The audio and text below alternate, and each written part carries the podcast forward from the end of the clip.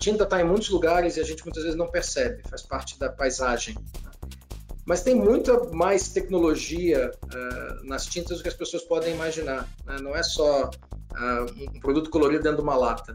Tem muita tecnologia e o que a gente busca cada vez mais é trazer essa tecnologia para os nossos clientes, trazendo novos benefícios e funcionalidades, né? E também trazendo inovação na parte de, de serviços, de poder melhorar a experiência do, do, nosso cliente, do nosso, do nosso consumidor. Eu acho que tem muita coisa que dá para fazer na microeconomia. Né? Você tem que, obviamente, entender a macroeconomia, então é uma provocação, não leio jornais, você tem que saber o que está acontecendo, mas, mas não se dominar por, pela, pelas notícias negativas, né? E, a necessidade é a mãe de toda invenção, já dizia Platão, né? Então a inovação passa a ser ainda mais importante nesse contexto e por isso a gente fez o Paint the Future, que é o nosso, ah, a nossa iniciativa com startups globais, que a gente fez pela primeira vez em 2019 e em 2020 foi o primeiro ano que a gente fez num país e o Brasil foi o primeiro país do mundo. E a gente tinha esse objetivo, né? O Paint the Future tem três objetivos, né? O primeiro é trazer ideias legais para a empresa, né? ideias que a gente realmente vai implementar, então não é só você ganhar um prêmio, parabéns, a gente vai implementar. É, a gente queria também ser conhecido pelas, pelas startups, pela academia, que elas nos busquem para trazer suas ideias, porque a gente pode uh, ajudar a escalá-las. E a terceira era energizar a organização interna. Começa agora o podcast do Conexão CEO, o programa de entrevistas que traz as principais lideranças empresariais do Brasil para falar sobre negócios e nova economia. Um oferecimento Banco Original. Olá, Bem-vindos ao Conexão CEO. Em 26 anos de carreira, ele tem passagens por empresas como P&G e Natura. Em 2016, chegou à AkzoNobel, empresa holandesa de tintas e revestimentos, e desde 2018 comanda as operações da companhia na América do Sul. Hoje eu converso com Daniel Geiger Campos, CEO da AkzoNobel para a América do Sul. Daniel, é um prazer recebê-lo no Conexão CEO. Muito obrigado por sua presença. Obrigado a você, Moacir. É um prazer estar aqui conversando com você e com, e com os nossos ouvintes. Legal. Daniel, eu queria, acho que é importante começar. É, é, a AxoNobel tem uma, uma série de marcas, né? Se você pudesse falar um pouquinho primeiro ali, dar um overview global da operação, contar um pouquinho da empresa. É, a AxoNobel é uma empresa que é, foi fundada em 1792. Então a gente já tem mais de 200 anos de paixão por pintura. Eh, começando ali com, com o Sr. Sickens na Holanda, eh, fazendo uma tinta que até hoje leva seu nome, que é Sickens. E aí a gente tem tintas decorativas no mundo todo, na marca Dulux, que aqui no Brasil é Coral, na Argentina Alba, no Uruguai Inca, uh, Sparlac, em madeira, Ramerite em metal. A gente tem marcas líderes também no segmento de pintura marítima, como International, automotiva, a própria Sickens aqui no Brasil, Vanda, a gente tem tinta aeroespacial, a gente tem tinta em pó é, para edifícios, para eletrodomésticos, como a marca Interpon. Então, é uma, é uma, é uma grande uh, quantidade de marcas em diferentes segmentos de tintas e, e revestimentos. É uma empresa hoje que está presente em mais de 80 países. Uh, temos da ordem de 34 mil colaboradores né, e um faturamento anual da ordem de 9 uh, bilhões de euros. Fala um pouquinho da, dessa operação que está sob sua alçada, né, América do Sul. Eu vi que uh, eh, 9% da receita da região, né, da receita global. Conta um pouquinho a estrutura que vocês têm aqui e um pouquinho, do, especialmente do Brasil, né, é, a, a operação que vocês têm aqui.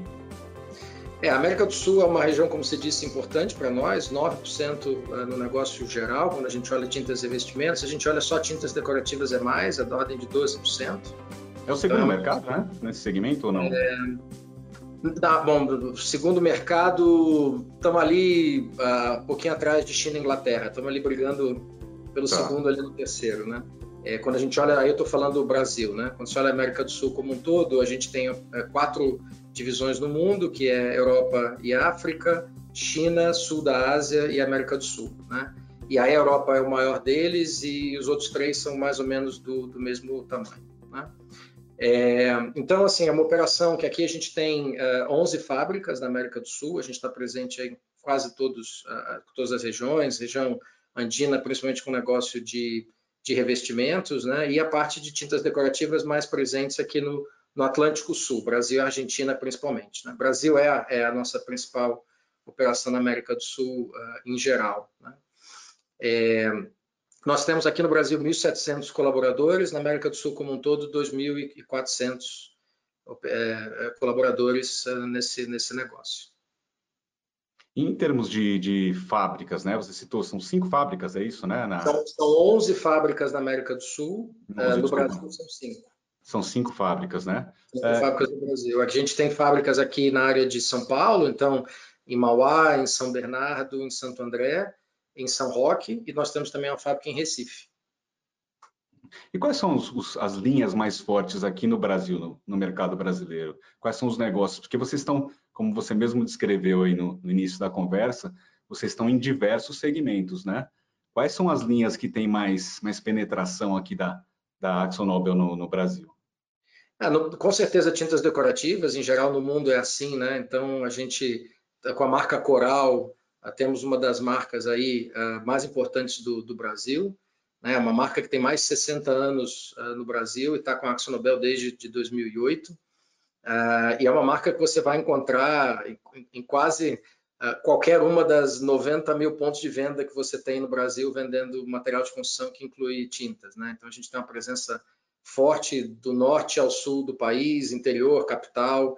É uma marca muito querida, né? A gente tem é uma marca muito democrática no sentido de que a gente tem eh, tanto as melhores tintas premium, né, com, com mais atributos, seja para o exterior da casa, para o interior da casa, mas também temos aí a linha uh, média, que se chama nesse mercado linha standard, mas também temos linha econômica uh, para os consumidores que no final do dia não podem comprar uma, uma, tinta de melhor qualidade, mas querem ter uma cor mais bonita nas suas casas. Então, é uma marca que chega de, de, de classe A, classe E pelo Brasil, pelo Brasil todo.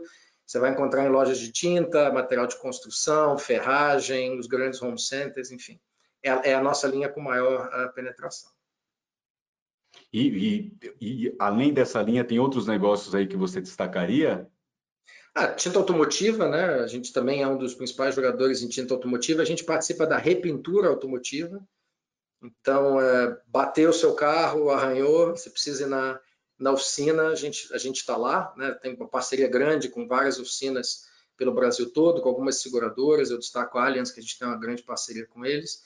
Então, nesse aspecto também, tanto com a marca Vanda como a marca Seekens, a gente tem uma presença muito forte uh, aqui no Brasil também. E aí você tem segmentos uh, onde a gente está presente, são poucos clientes, mas muita capilaridade. Então, a gente a gente pinta, por exemplo, as latas de cerveja e refrigerante. O interior das latas, muito provavelmente, né, a gente tem aí mais de dois terços desse mercado. Uh, se você tomar um, refrigerante à lata, uh, um, uma cerveja, você provavelmente vai ter estado em contato com os nossos produtos. Embalagem de alimentos metálicas também, né? Então, isso é um negócio importante para nós em tintas, tintas industriais, né? É, a gente tem também tintas para manutenção industrial, então a gente está presente em, em muita parte das, das indústrias uh, do Brasil com, com tintas de manutenção. A indústria de óleo e gás, a gente uh, tem uma penetração importante. E se você pegar um avião, também tem uma probabilidade grande desse avião ter sido pintado com as nossas tintas. A gente tem aí quase metade do mercado mundial uh, de tintas aeronáuticas, quase 100% dos aviões da Embraer são pintados com, com as nossas tintas. Né? Então, a gente está presente em vários Uh, do, dos, do, dos, produtos, dos, do, dos, edifícios, enfim, que você, que você, vai, você vai ver durante o dia, mas a gente não, não é facilmente identificável. Né? Aí a marca Coral é mais facilmente identificada, a gente tem quase 100% de conhecimento de marca aqui no Brasil. Você vê, né? É curioso, né? Como a, gente, como a gente comentou, tem muita coisa além da Coral que o próprio consumidor, você falou, está no dia a dia de cada um e a gente nem, nem, nem percebe, né? É, a, gente, a gente gosta até de contar cada vez mais essas histórias, né? De surpreender as pessoas, né? É, a gente tem muito orgulho, por exemplo, de estar em grandes marcos uh, arquitetônicos do, do, Brasil. Então, se for no Museu da Manhã, no Rio de Janeiro, pintado com as nossas tintas, o Estado Maracanã, pintado com as nossas tintas. E a gente também tem presença em comunidades, né? A comunidade de Santa Marta, no Rio de Janeiro, a gente pintou mais de dois terços das casas junto com a comunidade. Se você for a Recife, tem um projeto muito bonito chamado Mais Vida nos Morros, onde se pinta, na verdade, o, o, as encostas não só para trazer essa comunidade de volta, né, o, o, espaço público volta a ser frequentado pelas pessoas, mas também as pessoas não jogam lixo, né? Então, quando tem a chuva, você não tem os problemas de deslizamento, nós estamos lá participando também. Então, a gente realmente está em vários lugares, mas não é uma coisa. Você não tem a marca, né? O logo não, não aparece lá. Então, a gente busca sempre contar essas histórias para as pessoas saberem que tem mais tinta e mais tecnologia até do que as pessoas imaginam ao redor delas. E como é que é, é lidar com um portfólio tão diverso, né? Por exemplo, você está no comando da, da região aqui há fez dois anos agora em setembro, né? Isso, eu tenho cinco anos de Axo Nobel, eu entrei para liderar o segmento de tintas decorativas para a região, e aí há dois anos atrás eu assumi também a presidência da, da região uh, em, dois, em agosto de 2018. Me fala um pouco do, do balanço aí desse, desse período que você está à frente da região. Quais foram seus suas prioridades aí? O que me conta um pouquinho aí da, do que do que foi feito. Um, dos grandes objetivos que a gente tem uh, é, é, realmente criar mais valor na, nesse, no segmento onde a gente participa. Né? É, a verdade é que, uh, como eu dizia, a, a tinta está em muitos lugares e a gente muitas vezes não percebe, faz parte da paisagem. Né? Mas tem muita mais tecnologia uh, nas tintas do que as pessoas podem imaginar. Né? Não é só um produto colorido dentro de uma lata tem muita tecnologia e o que a gente busca cada vez mais é trazer essa tecnologia para os nossos clientes, trazendo novos benefícios e funcionalidades, né? E também trazendo inovação na parte de, de serviços, de poder melhorar a experiência do, do, nosso cliente, do nosso, do nosso consumidor. Então, agregar valor é o, é o, que, é o que nós temos feito aí nos últimos nos anos, né? Essa é uma categoria que cresceu muito até 2013, no boom da construção, no crescimento do Brasil, e tem caído muito, como cresceu, como caiu a construção civil também desde, desde então. E o que a gente tem buscado não é fazer uma recuperação de, de volume, né? acho que isso, isso não é o nosso foco, mas uma recuperação de valor, de, de realmente trazer mais valor uh, agregado a tudo que a gente faz nos diferentes segmentos que eu, que eu te falei. Né? Então, desde as nossas melhores tintas em pó arquitetônicas que a gente tem no mundo trazendo ao Brasil. Então, a gente está, por exemplo, no projeto da Pininfarina, em Camboriú, que é um dos projetos arquitetônicos mais uh, uh, né, de maior prestígio hoje em dia no Brasil, Birman 32 aqui em São Paulo, na, na Faria Lima, e oferecendo todo o nosso portfólio. Né? Então, no Birman 32 a gente vai ter desde as nossas tintas em pó, as nossas tintas decorativas. Então, também buscando trazer mais soluções aos nossos, aos nossos clientes. Né? Quando eu falo em tinta decorativa, um foco muito grande em realmente trazer mais produtos premium ao mercado brasileiro, mostrando os benefícios. Né? Então a gente lançou, relançou nossa linha para exterior, que é a linha Sol e Chuva, ah, com tintas que, que se, se, se mexem. Então, quando, quando você aquece a parede com o sol e quando ela esfria, a parede trabalha, né? ela, ela, ela muda de tamanho. Isso vai gerando a trincas, e essas trincas geram infiltração. Então a gente traz a nossa melhor tecnologia para cá, uma tinta que acompanha esse movimento e que ao mesmo tempo consegue impedir que a chuva entra na parede, mas permite que a, a, a umidade saia. Né? Um produto anti-alga. Então, esse valor agregado é algo que a gente tem buscado fazer cada vez mais. Automotivo não é diferente, cada vez mais trazendo mais benefícios na nossa linha Seekens. Então, acho que mostrar para os nossos clientes o, o valor que você pode ter comprando uma tinta. E aí, não só o valor para você como consumidor, como cliente, mas o valor também de uma maneira holística. E a gente, sustentabilidade para nós é muito importante. Nós somos um, um dos líderes em sustentabilidade uh, no nosso segmento no, no, mundo. E eu acho que também é importante para você gerar valor, gerar valor ao cliente, gerar valor à sociedade e ao planeta. E a gente tem focado muito também em trazer soluções mais sustentáveis. Melhores produtos, por exemplo, base água para substituir produtos de esmalte, madeira. Cada vez que você usa um produto base solvente, uh, e você muda para um produto base água, são 80% menos impacto de carbono, 90% menos uh, compostos voláteis de carbono. Né? Então, nós mudamos toda a nossa linha, por exemplo, de, de esmaltes e madeira para o interior das casas para ser produtos à base de água.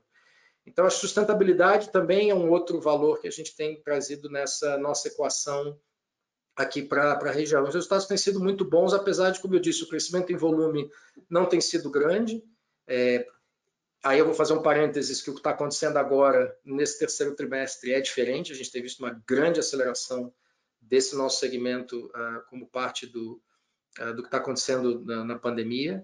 Mas, em geral, nesses anos que eu estou aqui, não tem sido grande crescimento de volume, mas a gente tem conseguido trazer muito valor. Você falou uma, uma, uma questão interessante também de inovação em serviços, né? Uh, você pode dar um pouquinho, falar um pouquinho dessa, dessa frente também? Posso, Marcelo. Obrigado. Então, quando você olha um consumidor, muitas vezes a relação que ele tem com a categoria, vou falar de tintas decorativas, é uma relação de, de amor e ódio. Né? Todo mundo adora ver uma parede pintada, fica lindo, mas é muita dor no processo de chegar lá. E, em geral, de cada 100 pessoas que decidem eu vou pintar, 70 chegam no final e 30 ficam pelo caminho. E a gente faz o mapeamento dessa jornada e tenta entender por quê. Então, por exemplo, é difícil as pessoas escolherem cor. É difícil para uma pessoa, para um consumidor normal, é difícil para os arquitetos muitas vezes escolherem cor. Então, o que, que nós temos feito? A gente tem investido muito é, em tecnologia, por exemplo, de realidade aumentada. Você pode abaixar no seu celular um aplicativo chamado Coral Visualizer e você pode literalmente ver o seu ambiente, não precisa nem tirar foto, ele faz em tempo real, com foto filme. Você escolhe uma cor e clica, ele já reconhece onde tem móvel, janela, e ele mostra como ficaria com, com cores diferentes para você poder tomar um pouco mais de risco na sua decoração. A gente diz que o que a gente está buscando fazer é tirar a tinta do último passo da reforma, quando você já fez todo o resto, fala, ok, não aguento mais, pinta de branco, de bege, estamos aí. Dois terços das paredes no Brasil são brancas ou off-white apesar da gente ser um povo tão colorido. E a gente quer trazer essa inspiração, na verdade, para ser o primeiro passo da decoração. Pensa na tinta antes, porque, na verdade, só mudando as paredes já muda muito a sua casa. Muda uma parede aqui, muda uma parede de um quarto lá, pinta só um quarto, faz uma grande diferença. Então, para as pessoas poderem escolher, a gente traz o Visualizer. Mas entre você ver na tela e você ver na vida real, também tem uma diferença. A luz da casa muda, diferentes iluminações você vai ter mudam, então, a gente também trouxe ao Brasil um produto chamado Teste Fácil, Coral Teste Fácil, que na verdade é um, são 30 ml de tinta, que você compra, já vem com um rolinho, né? por 10 reais você pode comprar, e você aplica na sua parede e vê como fica. Você pode comprar três cores diferentes, você escolhe, essa tecnologia patenteada que nós temos aqui, você pinta um metro quadrado na sua parede, você pode escolher. Então, muita gente tem comprado, os arquitetos adoram, os pintores adoram, para poder justamente fazer esse teste, será que vai ficar bom de fato na parede? Existe uma outra dor que é muitas vezes encontrar um pintor. Os consumidores têm muito medo na hora de escolher um pintor que faça um bom trabalho, que não deixe minha casa suja, que apareça muitas vezes, né, todos os dias. Uh, isso é uma coisa muito importante. Então a gente também criou um serviço chamado Páginas Coloridas, onde a gente aproxima os consumidores dos pintores. Vocês entram, entram no aplicativo, coloca seu CEP, diz o que você quer como consumidor e aparecem para você os pintores que, em primeiro lugar, foram certificados na nossa academia coral, e você vê que certificações eles têm, então certificação para pintura exterior, certificação, é, certificação para efeitos decorativos, e também as avaliações que eles tiveram, quantas estrelas, que comentários, fotos do seu portfólio. Então, a maneira de você escolher esses pintores, que essa é uma dor importante, dos 30% que eu falei que ficava pelo caminho, metade fica porque não consegue achar um pintor. Né? E por último, né, é comprar. Né? É, a gente então traz aí ferramentas para ajudar o consumidor no, na, na, na hora de compra. Então, a gente tem agora a loja Coral, que na verdade é um marketplace onde a gente convida os nossos clientes, a gente tem mais de 70 lojistas hoje em 19 estados do Brasil, que participam da loja Coral, e aí tem promoções, mas principalmente é uma venda assistida que ajuda o consumidor a tirar as diferenças uh, do produto, escolher a cor, né? Todo, você pode comprar qualquer tinta das 2079 do nosso sistema tintométrico, está tudo lá. Então, são várias inovações em serviço para fazer com que a experiência de compra possa ser melhor. Então, todo mundo quer ter a parede pintada, mas chegar lá é um problema. Bom, nós estamos trabalhando para fazer com que esse problema desapareça. E esses marketplaces são recentes aqui no, no Brasil, na região? Uh, o Páginas Coloridas a gente já, já tem uns dois anos com ele, então tem mais tempo, então a gente já estava né, a gente já a gente já começando a usar tecnologia para resolver essas dores há, há mais tempo, né? Uh, a loja Coral, a gente estava com ela pronta em dezembro, né? Estava trabalhando aí com a versão piloto, começamos a, a, a, escalar em fevereiro, e aí, obviamente, chegou a, a, pandemia e tudo se acelerou mais, mas era uma coisa que a gente já estava trabalhando. Bom, você, você colocou até o assunto aí, é inevitável a gente é, passar por ele, né? Uh, fala um pouquinho para mim, Daniel, da pandemia, qual foi o efeito para vocês até agora, como é que vocês estão lidando com esse cenário? É, bom, em primeiro lugar, obviamente, uma crise de saúde que, que nos preocupa a todos e que a gente espera que, que passe logo. Nossa primeira preocupação, e segue sendo, é a segurança dos nossos colaboradores. Né? Então, desde o primeiro momento, nosso norte foi operar com segurança. Né? Por que operar? Né? A gente não parou nenhum dia as nossas, as nossas fábricas. Uh, porque, de novo, nós estamos participando em segmentos como alimentos e bebidas. No primeiro momento da pandemia, houve uma grande estocagem desse produto, a gente teve um pico de vendas muito grande, a gente falou, nós não podemos parar, nós temos que servir os nossos clientes. A gente participa do segmento de manutenção de indústrias, manutenção de hospitais, então a gente realmente não podia parar. E cedo, né, no, no, nas primeiras semanas da pandemia, material de construção também foi considerado um item essencial e a gente teve clientes reabrindo as suas portas e a gente também precisava atendê-los, né? Mas, obviamente, a gente queria fazer isso com segurança. Então, no primeiro momento, grande foco aí, eu tive reuniões diárias. Como nós estamos presentes no mundo todo e a gente tem fábricas, inclusive em Wuhan, a gente está acompanhando desde janeiro o que vinha acontecendo. A gente estabeleceu o comitê de crise em fevereiro. Né? Então, quando chegou março, que foi o grande fechamento do Brasil, a gente já tinha máscara nas fábricas, a gente já estava ah, fazendo uh, os questionários uh, de protocolo de, de, de, de, triagem, afastamento. Então, a gente hoje, no Brasil, a gente teve da ordem de 66 casos até agora. Né? E graças a Deus não tivemos nenhum colaborador hospitalizado mais grave, está todo mundo bem recuperado. A gente tem nesse momento dois casos ativos que a gente está acompanhando. Muitos dos casos, inclusive, que a gente faz o, o acompanhamento que, que se, se, contaminaram fora dos, dos, nossos sites. Então, acho que graças à colaboração dos nossos, uh, dos, dos, nossos funcionários que seguem os procedimentos de segurança, a gente conseguiu operar com segurança até aqui nesse, nesse momento. Isso é, isso é o mais importante. Do ponto de vista de, de, negócio, no primeiro momento, realmente foi uma queda grande. O segundo trimestre, eu vou falar de, de tintas decorativas, no segundo trimestre, na América do Sul, em, em, tirando efeito cambial, que esse é outro tema, mas em moeda corrente, a gente teve uma queda de 22% faturamento. Então, primeiro semestre, a gente caiu 8% na América do Sul. Né? É um ano que a gente esperava crescimento, como tem sido os outros anos, e primeiro semestre, menos 8%. No terceiro trimestre, o que a gente tem visto em tintas decorativas, então, é desde o meio de maio, ah, uma busca muito grande das pessoas por redecorar suas casas, porque as casas estão mais estressadas, as casas são mais importantes, as pessoas também estão buscando honestamente um lazer para fazer e a gente tem visto uma explosão do faça você mesmo. Né? Isso é verdade na, na, na, na culinária, as pessoas estão cozinhando mais, isso é verdade na decoração das suas casas.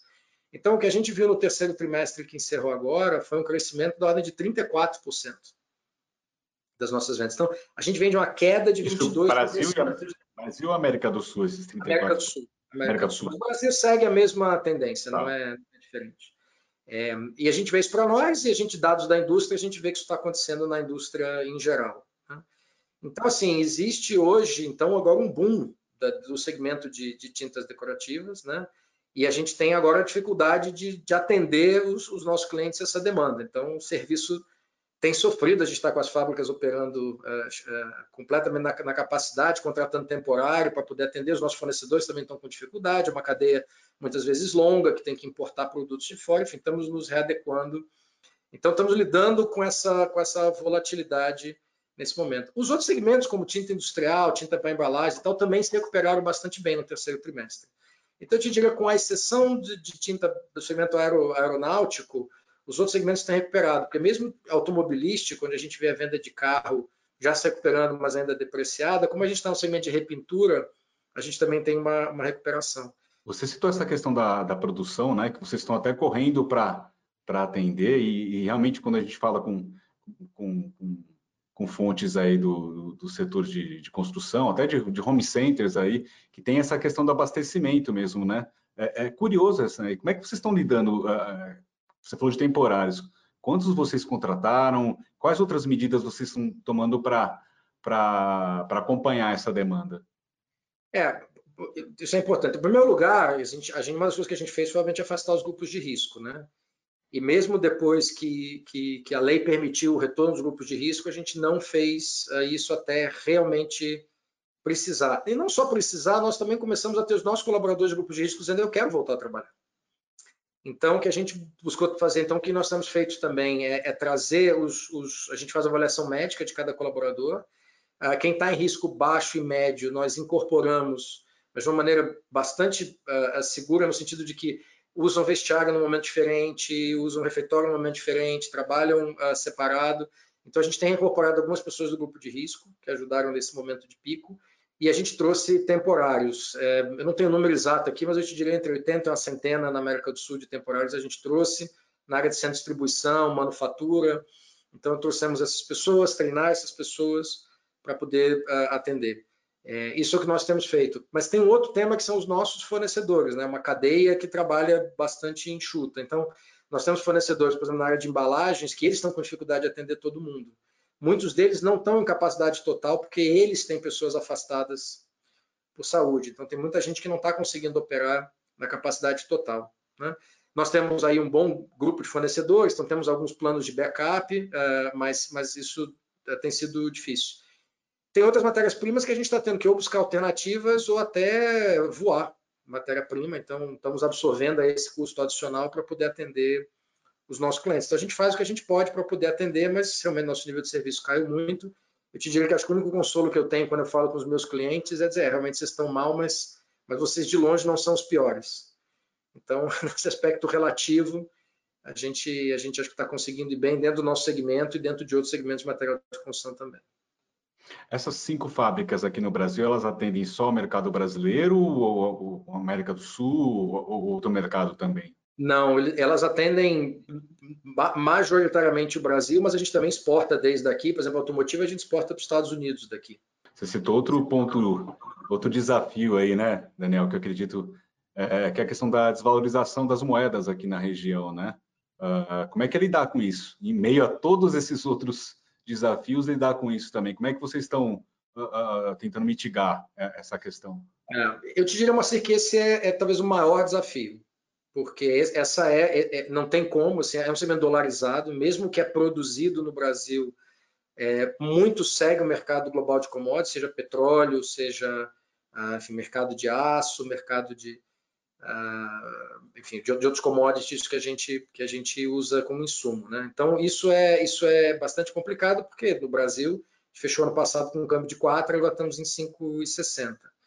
Então algum preço uh, foi repassado, mas nem de perto nós repassamos todo o impacto que a gente teve. Então o foco muito grande a gente sempre tem, mas maior ainda em, em, redução de custos, em buscar alternativas. Então fazer mudanças de matéria-prima entre uma e outra buscar a redução de custos das nossas operações, é, trabalhar junto com os nossos fornecedores em, em, em ideias né, que, que, que, possam tirar custo da cadeia como um todo. A gente acelerou esse ano, provavelmente vamos ter um recorde em termos de que a gente chama de projetos de, de engenharia de valor, né, de reengenharia de valor um, nos nossos negócios. Né. Ainda assim, é, no, no, no, no câmbio que a gente está vendo hoje em dia, é realmente uma situação bastante insustentável. Né? Então a gente espera, e é o que a gente vê olhando o mercado, né? câmbio é difícil fazer qualquer previsão, a gente olha né, o relatório Focus, como, como todo mundo. Então as pessoas acreditam que talvez a gente esteja numa situação pior de câmbio, isso melhor, então a gente também não está seguindo o câmbio de agora, mas com certeza nós não vemos que a gente vai voltar para o que a gente tinha aí no, no começo desse ano de 2020. Então esse é um tema que, que nos preocupa bastante, porque não tem muito que a gente possa fazer quando você tem matérias-primas, grande parte dos nossos custos dolarizados. Bom, você traçou um pouco a perspectiva do um retrato desse, desse, desse momento, né? Daniel, como é que você olha tanto para a AxoNobel como para o setor, as perspectivas aí uh, ah, 2021? O que, que você pode falar um pouco nessa direção? É, é, muito difícil hoje, né, mas eu te diria fazer um cenário. As pessoas falam do novo normal, eu acho que não tem nada normal ainda. É, mas, assim, é, é, como dizia Darwin, ganha quem é mais adaptável. E, e eu acho que nesse aspecto nós brasileiros temos uma vantagem. A gente está muito acostumado a lidar com crises e volatilidade. Né? Se fala muito do mundo VUCA, que é uma coisa que já se fala desde 1991. As Forças Armadas americanas criaram isso para falar do Iraque e Afeganistão. Agora todo mundo está falando do VUCA. Né? VUCA eu conheço, eu escutei pela primeira vez em 2010. Né? Então, o mundo já está mais volátil, mais incerto, mais complexo e mais ambíguo há algum tempo. Né? A pandemia acelerou muitas dessas coisas. Né? Então, acho que aqui no Brasil nós temos lidado também com isso e a gente busca, então, algumas soluções para poder responder a isso, em primeiro lugar, olhando cenários. Então, nós temos cenários diferentes e a gente tenta entender com as diferentes áreas qual é, muitas vezes, o momento mais tarde onde eu posso tomar certas decisões de estoque, de compra, de então nós trabalhamos muito com cenários e, e eu te diria bandeiras de sinalização, né? Chegamos nesse então, se tal coisa estiver acontecendo aqui, o que a gente faz? Aí chegamos no lugar, como estamos? Não, estamos aqui, então a gente faz tal coisa. E temos sempre plano B, C. Então, acho que trabalhar com cenários é o que a gente faz há algum tempo.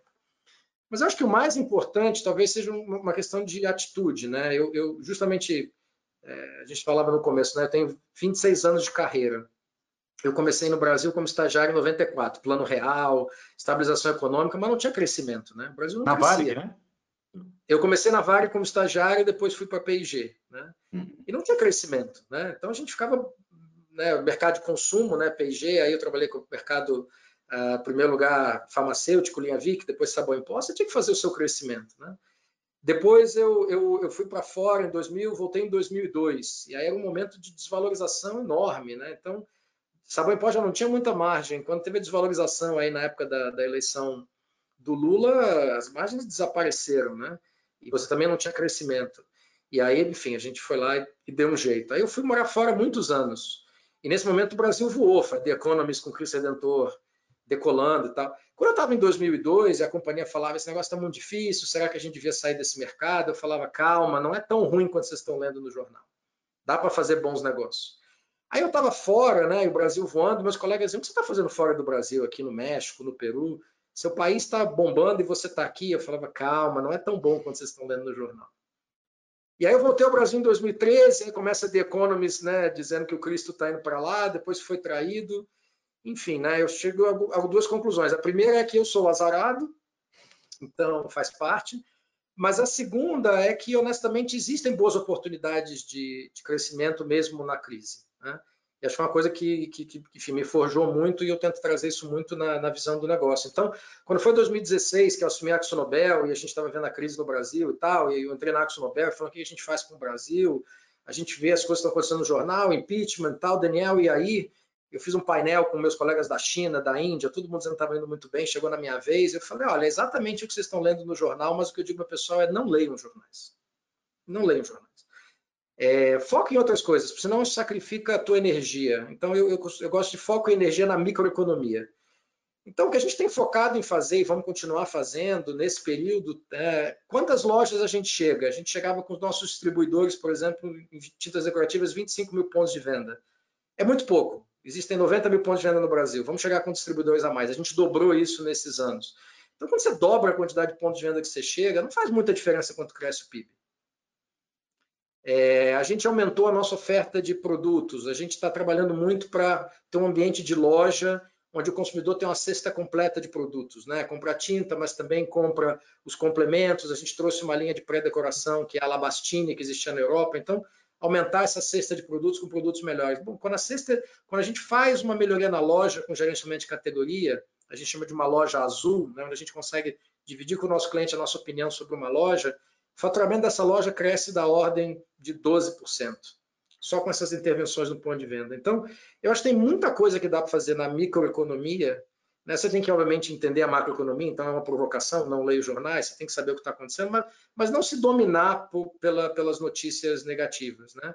E, e, a necessidade é a mãe de toda invenção, já dizia Platão. Né? Então, a inovação passa a ser ainda mais importante nesse contexto, e por isso a gente fez o Paint the Future, que é o nosso a nossa iniciativa com startups globais, que a gente fez pela primeira vez em 2019, e em 2020 foi o primeiro ano que a gente fez num país, e o Brasil foi o primeiro país do mundo onde a gente fez, porque se tem um momento para investir em inovação é agora. A gente, obviamente, decidiu isso antes da pandemia, mas entendo acontecido a pandemia e nessa incerteza do crescimento futuro, que bom que a gente fez, porque as ideias que saíram daí com certeza vão nos ajudar a acelerar o crescimento independente do que aconteça com os mercados. Fala um pouquinho mais dessa iniciativa Paint the Future. É, qual foi o balanço aí? Quantas inscrições vocês receberam? Uh, é, foi finalizado agora, em outubro mesmo, né? Agora, é, a, gente, a gente, na verdade, a gente fez o Paint the Future como empresa em 2019, né? Então é um desafio para a inovação aberta. Então, realmente, é, é, é, existe um entendimento na Arte Nobel há algum tempo de que a gente já não, não dá para criar tudo sozinho, a gente sempre inova muito com os nossos fornecedores. E a gente, em 2019, fez um convite global para as startups na área de desenvolvimento de produto, né, funcionalidade de produto e sustentabilidade também, ah, em cinco desafios diferentes para as startups virem inovar conosco. Né? Tivemos cinco ganhadores uh, e tivemos 169 submissões. Né? É, essa não são muitas submissões, é que o processo do Pay the Future é diferente. Nós pedimos para as startups para mandarem um caso, nós temos pessoas da Nobel então, que interatuam com elas na plataforma. Então, é um diálogo que vai até os finalistas e depois os, os vencedores. Né? Então, tem um certo trabalho para submeter um, um, caso. A gente quer realmente pessoas que estejam interessadas em trabalhar conosco, desenvolver conosco. Então, foram 169. Como foi um sucesso e nós queríamos inovar mais no Brasil, eu falei com o nosso diretor de tecnologia, falei, claro, você não quer fazer como o TED e fazer um, tem o TEDx? Você não quer deixar fazer um Paint the Future no Brasil, fazer uma versão regional também, uh, porque nós queremos fazer né, mais iniciativas com startups, mas deixa eu levar a marca em vez de criar algo novo. Ele falou, pô, que ótima ideia, vamos fazer, a tocha é sua, e nos deu a responsabilidade de fazer o primeiro evento aqui. A gente anunciou em outubro, o nosso CEO teve aqui, na feira da Abrafat, que é a Associação de Tintas, ele anunciou o Paint the Future vindo ao Brasil, e a gente abriu as inscrições aí no começo de março. E aí o mundo mudou. Então, o the Future não foi nada do que a gente esperava e foi muito mais do que a gente esperava. Né? Não foi nada do que a gente esperava porque a gente achou que fosse fazer isso mais curto, uh, com um tour nas universidades e podendo estar nos centros de inovação. A gente não, não conseguiu fazer nenhum tour presencial, mas fizemos muitas lives que funcionaram bastante bem. Então, a gente conversou com mais ou menos 400 startups nesse período. É, a gente esperava 100, 100 submissões e a gente conseguiu 135 submissões só para o Brasil, né? Ah, em quatro áreas, a gente escolheu quatro áreas do Brasil, novas funcionalidades de produto, é, ciclo de vida de produto, então sustentabilidade, então reduzir o impacto do ciclo de vida, é, manufatura uh, e logística e experiência do, do cliente. Então a gente teve muitas submissões nas diferentes áreas, né? Um, e de trabalhamos, aí são, foram 60 colaboradores que durante esse período trabalharam com as startups, reagindo às ideias que eram colocadas na plataforma, dando ideias às startups, conversando uh, para poder uh, fazer um casamento entre as ideias que elas tinham e as nossas estratégias. isso aconteceu, a gente estendeu isso então até setembro, né? então a gente ia até junho, a gente estendeu até setembro por causa da, da, da pandemia dar um pouco mais de tempo para as pessoas. O que a gente viu também, depois de um tempo que as pessoas ah, ah, ah, se acostumaram a vir trabalhar desse jeito, é que foi muito legal acontecer, inclusive, o Penfield nesse momento, porque as pessoas tinham mais tempo até para dedicar oportunidades futuras. Né? Então, a gente viu muitas das startups dedicando bastante tempo, a gente teve startups muito, muito bacanas que, que, que vieram participar. Escolhemos, então, 16 finalistas. Né? É, no meio do caminho descobrimos várias outras que eu tenho certeza que a gente vai trabalhar. Essas 16, eu tenho certeza que vamos trabalhar com muitas delas, porque são ideias muito, muito legais, né? que descobriram o nosso segmento e a nossa empresa, e nós as descobrimos, né? Então, e a gente tinha esse objetivo, né? O Pen the Future tem três objetivos, né? O primeiro é trazer ideias legais para a empresa, né? ideias que a gente realmente vai implementar, então não é só você ganhar um prêmio, parabéns, a gente vai implementar. É, a gente queria também ser conhecido pelas, pelas startups, pela academia, que elas nos busquem para trazer suas ideias, porque a gente pode uh, ajudar a escalá-las. E a terceira era energizar a organização interna, a ser mais inovadora. A gente está muito feliz de atingir os três objetivos e terminamos agora, uh, em, em, outubro, com as 16 finalistas em dois dias conosco no INSPER, é, onde a gente teve uma colaboração deles e da LM Ventures né, durante esse processo um, para sessões de mentoria. Então, com o professor Daniel Ibre, as startups foram mentoradas e sentaram com os nossos profissionais. Cada uma delas tem um mentor ou uma mentora que sentaram com eles para afinar a ideia.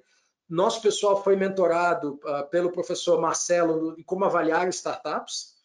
Então, nós tivemos aí depois um painel uh, onde elas tiveram cinco minutos para apresentar, sete minutos para perguntas nós vimos as 16 startups, escolhemos então aí as quatro finalistas, né, as quatro, perdão, vencedoras, uma em cada, uh, uma em cada desafio, mas, de novo, eu acho que nós vamos trabalhar com muitas dessas 16 e mais. Um, e as quatro a gente então assinou na hora um termo de, de intenção com elas.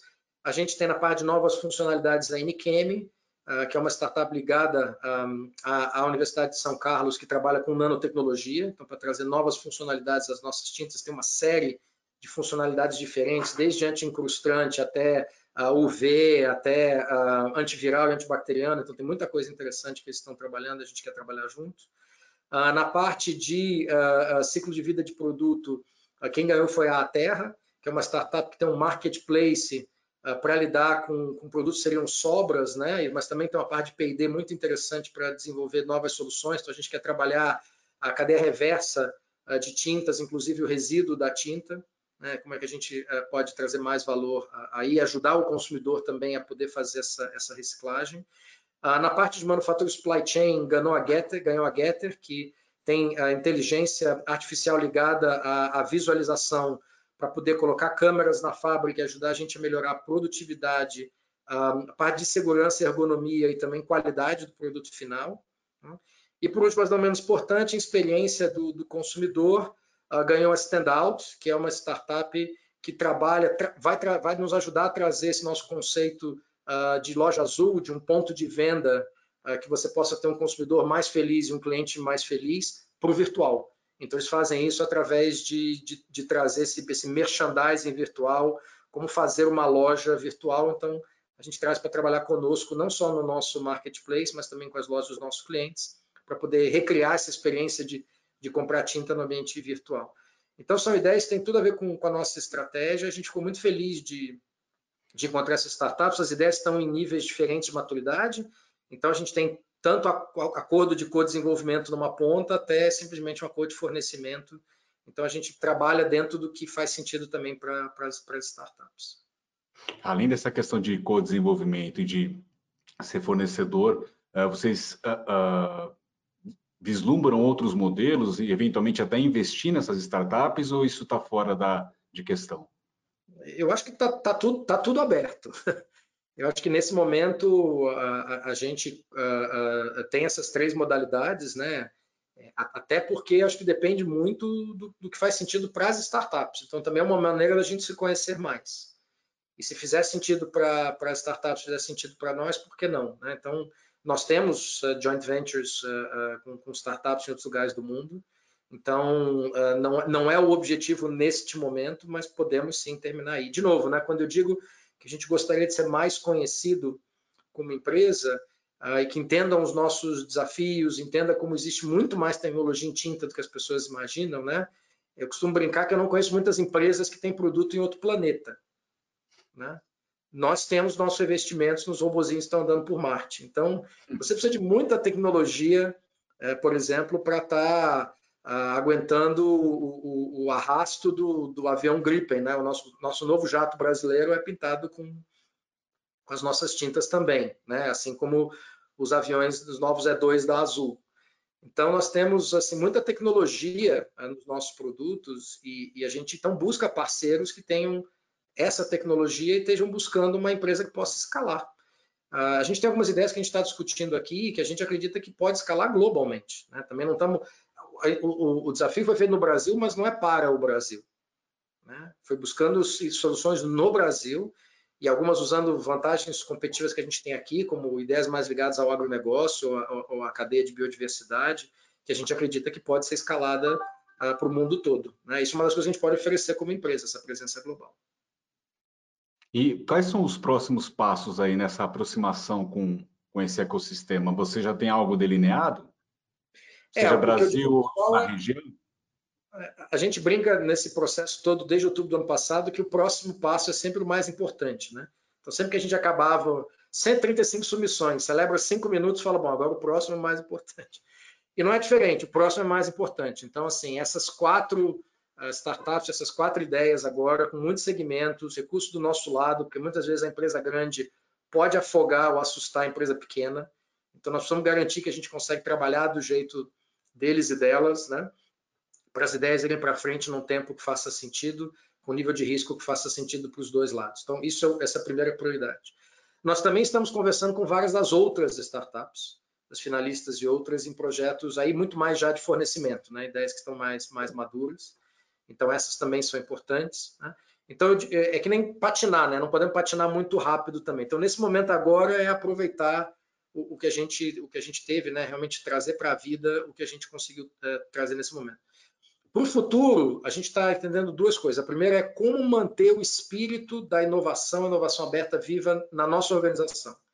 Então, como é que a gente vai manter a parceria com a Ventures, com uh, o INSPER, uh, e treinamentos e cursos para manter isso vivo no, no, no, pessoal da AxoNobel, que eles estejam buscando as soluções fora. Né? A gente sabe as nossas dores, mas nós não precisamos encontrar as próprias soluções. Eu acho que não é vergonha pedir ajuda fora, buscar ajuda fora. Ao contrário, acho que é um sinal de inteligência. Então, isso é algo novo para nós que a gente tem que manter vivo. Né? E no futuro, o Paint the Future vai viajar para outros países, então nós vamos ficar de olho também no que vai vir dos outros, dos outros países e do global e eventualmente fazer um evento novamente aqui no Brasil. Né? Mas acho que isso vai acontecer bastante aí mais para frente. Mas a inovação é uma das prioridades, então. É, uma, grande, pra... é uma grande prioridade para nós da Action Nobel. E eu diria mais, eu acho que nosso foco é inovação sustentável. Eu acho que não é qualquer inovação, é inovação sustentável. Né? É, eu falava isso no começo, né? Nós, nós conseguimos agora a qualificação, por exemplo, 1%, é, Platinum da Ecovadis, que nos coloca no 1% das empresas em sustentabilidade do nosso setor, né? Nós sempre estamos no, no, aí em cima no índice do Dow Jones Sustainability Index. Então, é uma empresa que realmente faz isso porque acredita que é a coisa certa a fazer em primeiro lugar, mas porque também vê como uma grande oportunidade de negócio, né? trazer para os nossos clientes soluções mais sustentáveis. E a nossa estratégia, é, a gente, a gente uh, uh, uh, chama ela de, de People Planet Paint. Né? Então, para pessoas, então como é que a gente pode cada vez mais a, a, garantir que os nossos produtos, a nossa organização tem um impacto social positivo. Então, por exemplo, com tudo de cor, que esse, esse é nosso movimento aqui no Brasil, que já tem mais de 10 anos, onde a gente leva né, a, a, pintura com voluntariado a, a, monumentos públicos ou a comunidades, porque a gente acredita no poder transformador da cor. As pessoas cuidam melhor de lugares que estão mais coloridos e mais bonitos. Tem vários estudos interessantes. Tem um TED do prefeito de Tirana que virou primeiro-ministro da Albânia, que fala disso, como ele mudou a cidade simplesmente pintando, e as pessoas cuidam muito mais uh, do, do, bem público quando está mais bonito. Então a gente acredita muito nisso, esse é o nosso impacto de pessoas, além de diversidade e inclusão, que é uma jornada cada vez uh, mais, mais importante. A parte de, de, planeta, né? reduzir a nossa pegada de carbono, reduzir uh, o que a gente tem em termos de resíduos sólidos, então Aqui no Brasil, a gente fez um grande investimento na planta de Mauá de 3 milhões de reais há alguns anos. A gente está reciclando hoje 100% da água. A gente antes tratava a água e, e jogava-la de volta uh, no, no, no, esgoto, mas agora a gente trata muito além toda a água gerada e a gente está uh, reusando essa água, inclusive, para fazer tinta. E o resíduo sólido que sobra, estamos também né, fazendo projetos de P&D para usar, por exemplo, em massa corrida, em poder reaproveitar 100% dos nossos resíduos da fábrica, resíduos orgânicos. Então, a gente investiu muito e nos desafia muito poder fazer isso. A gente está na frente aí de, uh, da Naxo Nobel nesse, nesse sentido. A gente tem uma estação de tratamento que a gente chama de reviver, né? Porque é realmente cíclico, né? Reviver ao contrário é igual, é um palíndromo. Então, são iniciativas da operação brasileira que, que, que, podem ganhar escala, é isso? Então, parte da tecnologia é global, parte são soluções que a gente está encontrando aqui. Então, por exemplo, a parte bacteriológica de garantir que a gente pega o resíduo orgânico e realmente consegue limpar a água inteira, a gente trabalhou junto com a CETESB, por exemplo, usando as bactérias que eles usam no, no tratamento da cidade. Então, algumas soluções locais e muita solução de P&D local, de como a gente aplica isso nos nossos produtos, né? Então, essa parte que a gente chama de planeta e aqui e, e energia renovável, então a gente já tem 100% da nossa operação aqui no Brasil com energia renovável. E a última parte, que é a parte de paint, é, é, realmente produtos que tenham benefícios sustentáveis. Então, a gente tem 22% do nosso portfólio global no mundo, a gente chama de eco-premium. Eles têm vantagem competitiva versus as outras ofertas em sustentabilidade. Então, nós temos um produto chamado Intersleek, que é uma tinta para grandes cargueiros marítima, que economiza 12% do combustível. Isso é muita economia, muito menos carbono, mas é uma redução de custo também às operadoras que usam esse produto, e tão grande que as primeiras que usaram têm crédito de carbono, inclusive que tem valor isso no mercado europeu. Então, a gente trabalha muito uh, para trazer uh, produtos que tenham vantagem competitiva, pelo menos tenham uma pegada de carbono igual a quem é melhor. Então, outros 20% do portfólio é, é, não tem ninguém melhor que a gente, a gente é paridade. Então, 42% do nosso portfólio a gente é o melhor ou, ou, so, ou estamos sozinhos né, nessa, primeira, nessa primeira posição em termos de produtos pro, produtos em benefício de sustentabilidade aos, aos nossos clientes. Né? Falei de produtos base água antes para você. Né? Então, essa iniciativa de água de Mauá vem para suportar uma estratégia de converter o mercado brasileiro a mais produtos base água, e ainda 20% dos esmaltes são base água, mas usando menos água. A gente tem duas nascentes de água dentro de Mauá. Então, a gente quer vender mais produtos base água, mas usando menos água e por isso a gente está reusando essa água, mas também cuidando melhor dessas nascentes de água. Então, nós temos Mauá, tá, é uma área de, nossa fábrica de um milhão de metros uh, quadrados, 700 mil metros quadrados são uma reserva de Mata Atlântica, que a gente chama reserva Tangará, que a gente, quando comprou, tinha eucalipto, a gente está replantando para a Mata Atlântica original. Né? Então, a gente tem mais 100 espécies de fauna e flora vivendo lá dentro da nossa reserva. É 10% da área verde de Mauá está dentro da nossa fábrica. Então, a gente tem muito orgulho de, de preservar né, essa, essa, essa, biodiversidade dentro do, do, nosso site, que mostra que dá para você equilibrar uma estratégia de negócio, que é você converter o mercado à base de água, porque você tem mais benefício ao consumidor, no sentido de você é mais fácil é, seca mais rápido, as paredes ficam, né, você pintar sua porta com esmalte base água branco, ela fica branca por mais tempo, ela não amarela. Então, isso é um benefício ao consumidor, mas também é um benefício uh, ao, ao, planeta, e a gente pode conciliar isso. Né? Eu acho que quando você pensa em inovação sustentável, o que eu gosto muito é que você faz os desafios serem mais difíceis. Quando é mais difícil, é mais bacana, e eu acho que é quando você realmente cria valor de verdade. É quando você resolve uma grande dor, não só do seu cliente, mas também pensando no planeta, na sociedade e, obviamente, no seu acionista. Né? Então, você precisa ser um ganha, ganha, ganha, ganha. Então, eu acho mais legal porque é mais difícil. Daniel, é, a gente falando de sustentabilidade no conceito mais amplo, e aí, voltando à questão da pandemia, eu queria falar um pouco de como você aí, é, é, a parte do, do profissional de, de, de gerenciar toda essa máquina aqui da, da AxoNobel na América do Sul, como é que você tem lidado aí? Como é que você tem feito para desligar, para equilibrar um pouco aí a, a balança no, quando você pode aí, pessoalmente? O que, que você tem feito? É, é, obrigado pela pergunta, Moacir. Realmente, eh, as pessoas dizem muitas vezes que a, a liderança é solitária, né? E em momentos como esse, onde você está dentro de casa trancado, tomando decisões difíceis, muitas vezes foi mais solitário ainda, né? Apesar de que eu tenho um time que, assim, eu gosto de trazer muitas das conversas, mas no final do dia a, né, mantém a fábrica aberta ou fecha? Uhum. É, obriga todo mundo a usar máscara? Não obriga. Abre o escritório de volta ou não abre? Né? Então, eu acho que, em primeiro lugar, uh, uh, entendendo que é um imperativo que operar com segurança, mas nesse momento escutando muito as pessoas. A gente, eu falava com as pessoas muitas vezes uma vez por mês, uma vez por trimestre. A gente foi para reuniões regionais com todos os, uh, desculpa, semanais com todos os gerentes, mensais na região. Agora estamos a cada duas semanas voltamos ao trimestral para a América do Sul como um todo. Mas é uma reunião de uma hora onde eu busco falar meia hora, 40 minutos e 20 minutos é perguntas. As pessoas, as pessoas me perguntaram o que elas querem. Né? E foi por isso que a gente tomou por exemplo, de abrir o escritório. Estou falando com você do, do, nosso escritório. A gente tomou a decisão de abrir o, o, o escritório, é, porque metade das pessoas diziam: eu não aguento mais ficar em casa, eu, eu preciso ir ao escritório. E a gente fez absolutamente voluntário, com todas as medidas de segurança. Né? Eu estou aqui falando com você na sala sozinha, fechada, eu estou sem máscara, mas eu vou sair daqui, tem pessoas de limpeza que vão é, fazer toda a limpeza, porque a ideia é que a gente fique de máscara o tempo todo, mas aqui, obviamente, para a entrevista, eu estou fazendo essa exceção, aprovada pelo nosso pessoal de segurança, né, mas que a gente está cuidando, então, para que tudo seja feito da maneira mais segura possível. Do ponto de vista pessoal, é, é, eu acho que, assim, balancear muito, né? Graças a Deus, para mim, estar tá dentro de casa é uma coisa que eu sempre gostei de fazer. Então, tá com a família, ver um filme. Então, o nosso lazer já passava muito por aí. Esse é meu escape. É mais difícil porque uh, o trabalho invade literalmente sua casa, né? Nos primeiros nas primeiras semanas, uh, meu sogro estava morando conosco, do Rio de Janeiro. Depois veio meu sogro e minha mãe. Então, o quarto de hóspede disse que era o meu escritório, não estava disponível. Então, eu trabalhava no meu quarto. Então, eu expulsava minha esposa. Colocava um fundo qualquer para as pessoas não verem. Mas, enfim. É, isso é mais difícil, mas acho que eu, eu, até descobri que eu tinha uma disciplina que eu não sabia. Eu sempre falei, não consigo trabalhar de casa, não tenho disciplina. Descobri que eu tinha, né? Desfrutei, obviamente, os cafés, os cafés da manhã, os jantares eu já tinha com a família, mas almoçar com as minhas filhas também. Foi muito, muito bom. É, e, enfim, inventamos algumas coisas. Alugamos uma casa no interior, enquanto ainda dava para pagar, porque agora os preços já subiram muito. Fomos um pouco com a família, fui para o Rio de Janeiro algumas vezes de carro ver minha mãe, ver meu pai, né, com toda a segurança possível, enfim.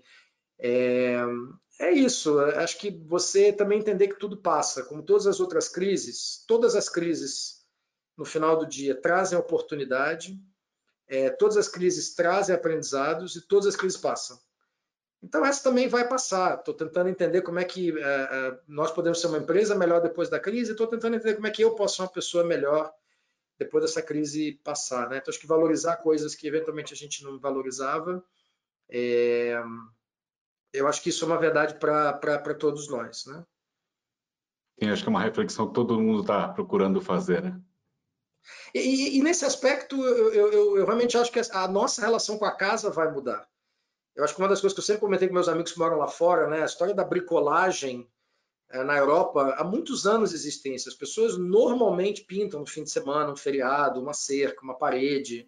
Né? Os ingleses pintam alguma coisa a cada dois anos, né? os franceses a cada três anos. No Brasil, a cada quatro, e normalmente a cada sete, uma grande reforma. E eu acho que a casa, muitas vezes, a, a, a gente foca muito mais. Eu trabalhei na Natura antes de trabalhar aqui, né? E tem uma amiga trabalhava em maquiagem foi morar na Inglaterra, né?